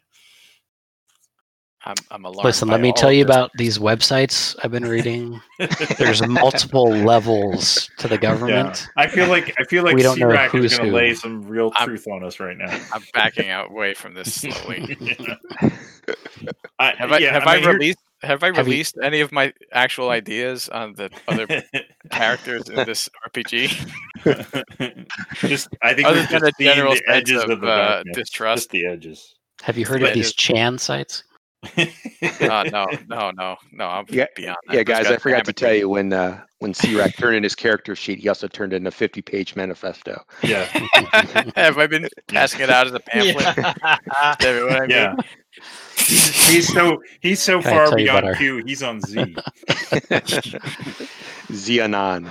Yes. Do you have a moment to talk about our Lord and Savior? Right. But here, I say, like, I was all for this place when I thought it was helping me understand what I could do, and I wasn't paying for it, and I felt like, you know, they wouldn't stop me if I wanted to leave. But that feels like that's kind of breaking down right now. So. Yeah, I don't have any ties here. I'm okay getting the fuck out. And I'm glad that Duck brought that up, and not me. So I'm gonna be like, yeah, you guys are.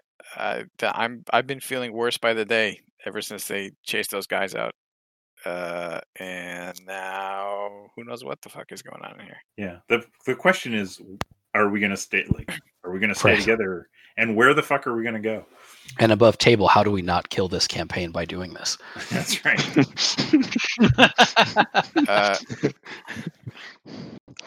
You let me worry about that. Sure. I feel tied. We can start a Slack channel. He's wrong. Yeah. That's right. And, yeah. Just go about our lives that way. Yeah. And then in real life, that's what I would do. Yeah. So you guys are anti-military. I gotta say, like, well, you guys hate America. That's a very big question. What secretary was this? The founder of this thing elected? Health, right? Health and Human Services. Oh, yeah, HHS. Okay. Yeah, it's just all like I gotta say. I mean, the government certainly probably does some things that we don't want to be on the downside of. You know, if we have something that they want. That's true. What about the church? This guy seemed That Father Snowfer was different.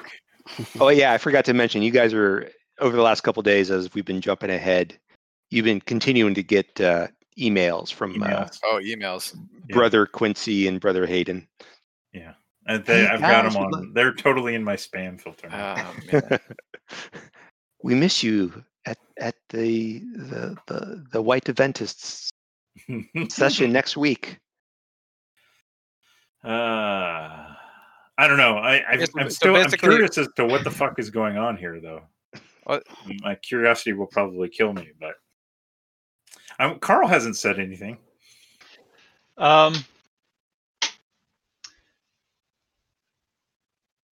There's enough crap going on here that maybe we should break away.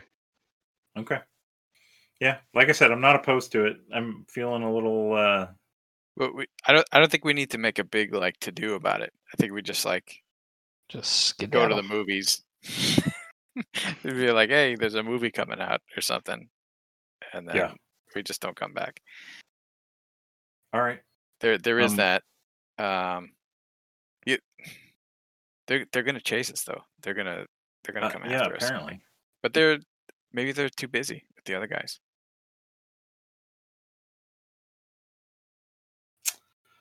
But okay, so we low key get out. What are we gonna do? What's the plan once we're out and then they start chasing us? Are we gonna try and figure out what's going on here from outside?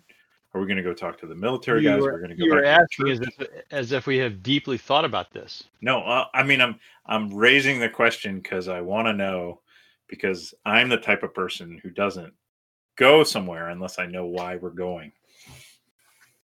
The only reason why did you come here? No, the only reason why I can tell you my whole set of reasons. Hey, listen, I'm curious. Us leaving is a little bit of a shotgun thing, because if we're really going to leave, we're going to leave purposely. We would talk to the people who manage this place and say, "We're done." That sounds like a terrible idea. Yeah, the problem I have with that is if I was leaving above board and I thought they were above board, yes, that's what I do. But and that's what I'm saying. I'm kind of walking through logic and saying, why are we even? We're not going to go through that whole logic process. We're going to see that a whole team or most of the team left, and somebody died, and we can't get any answers, and it looks like it's a shit show. Maybe it's time for us to break. Put a little distance between us and this place. And all if right. they want to reach out to us, they can. But maybe it's just time to put some distance between us and them. All right. And so you're thinking the goal is to get out. And so that they cannot bring us back in by force. Yeah. And then, all right. I'm still curious about what the hell's going on here.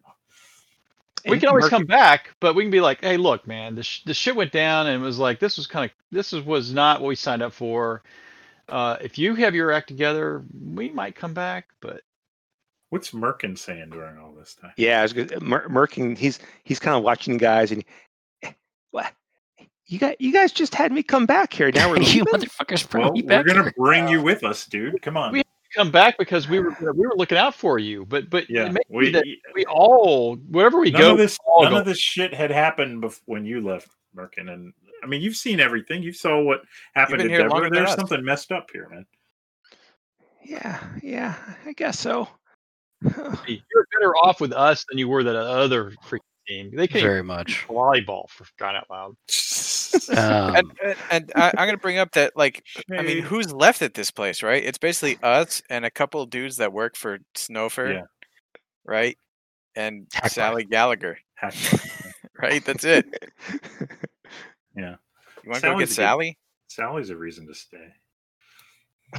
Hey, let's bring her with us. Well, you want to talk to her tomorrow? We don't have to leave this minute, right? So we can go talk to Sally. No, yeah. Well, we talked about just kind of sashaying out. We would do that probably today, tomorrow. They do have guards at night, right? So yeah, for our protection, I make a quote. All right. So a lot to think about. My thoughts on this, right, are that my immediate suspicions, right, are that Benway and Wiegand are bad guys. We kind of know that already, right? Well, they're dicks at least. So I'm on board. But it's more than that, right? They're working for they're like secretly working for the Snowfer gang, right? Yeah, maybe. And then And then if anybody in this entire place bashed in her skull with a superpower, it was Smith, right? He's got strength and mass. Yeah. It wasn't us. Or right? Landers came back. I don't know. I think we would have felt his presence. Yeah. I mean, I was hanging out with Smith earlier in the evening. I might not have mentioned that before. Oh. Whoa! Alibi witness. What's going on? Kind of back away from Duck a little bit. Mm-hmm. Oh yeah, he's great. Yeah. Yeah. Smith all the way.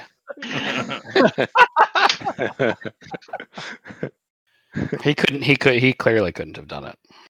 I'm not saying he didn't do it. I am saying that, like, he couldn't have done it while he was with me. How soon after Smith left did I get up, Ty?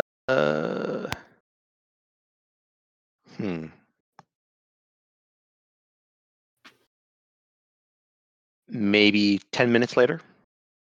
Okay. And was Deborah's body cold? Clammy. These are tough questions. You keep asking questions, Doc. Yeah, I don't know much about dead bodies. What do you want to know? Like cracks knuckles. well, it's up to the keeper, right? I want to know when she died. If her body was still warm, right? She could have just been killed. If her body felt cold, I think it would have been at least like an hour since she'd been killed. Yeah, I mean, okay, so that's how they can get time of death from the temperature of a body. Yeah. Timing wise, personality wise, you'd be surprised if anybody killed her, but especially Smith. You don't think Smith did it. All right. So I'll tell the others that, she was clammy, and I was with Smith up until 10 minutes before I found her. I think it's unlikely that he did it. Unless he did it before he came over and we started watching, which I guess is nice. What were you doing with Smith? We were watching anime. Really? Yeah. Hmm. Okay. Write this down.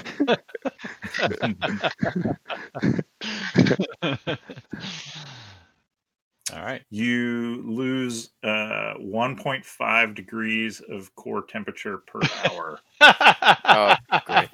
1.5. Okay. Mm-hmm. Did you have a thermal imager with you?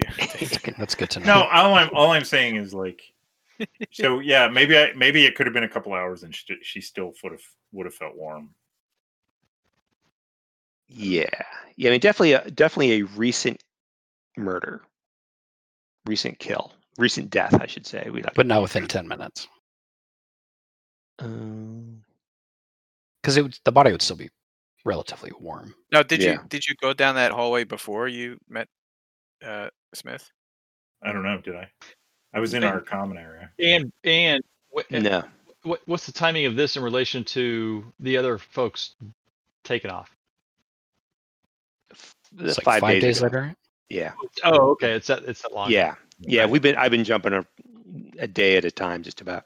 Okay. Okay. Yeah. A day. But I'm going to say, like, I was with Smith, like, I don't think it was him. I can't tell you for sure, but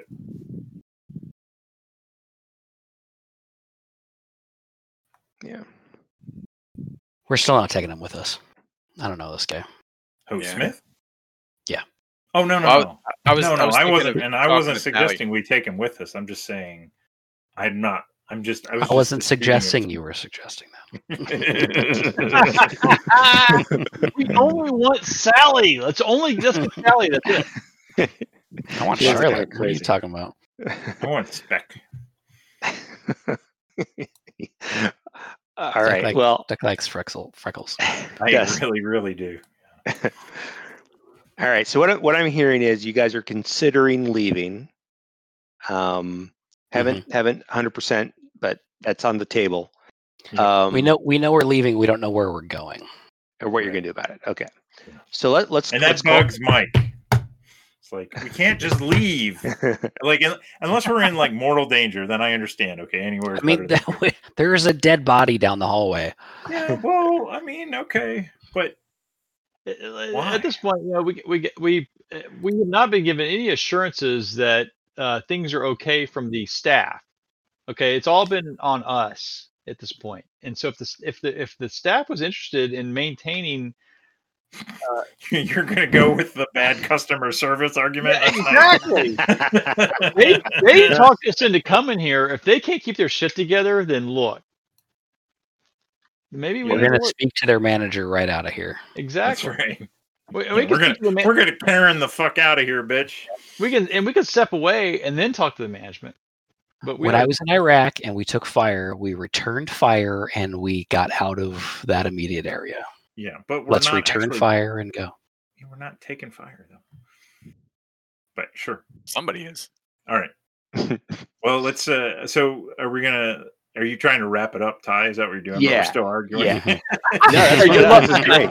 It's great. Let's see how long we can be going. Yeah. Shut up, Ty. We're talking here. It's our game.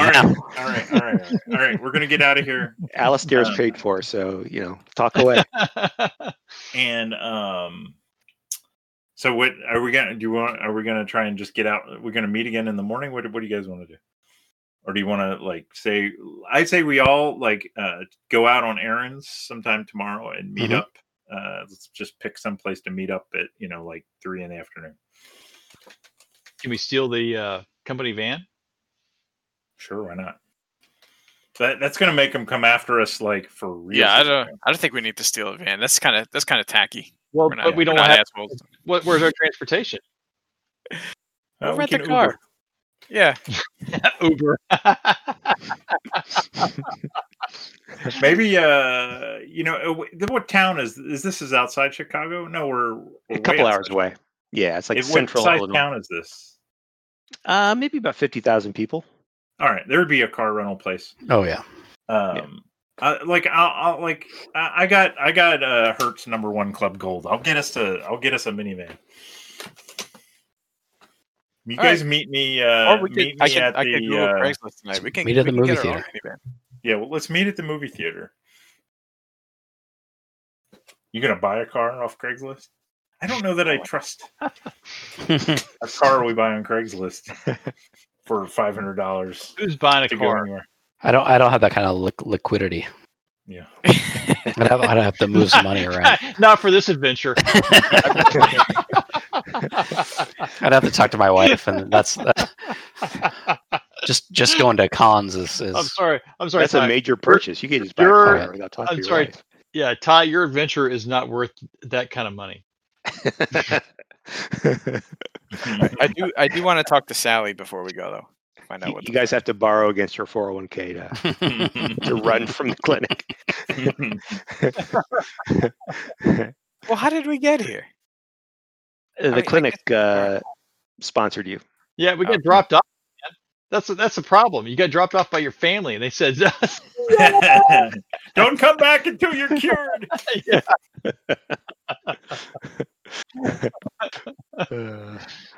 I've got so many strings tangled together. It's a mess.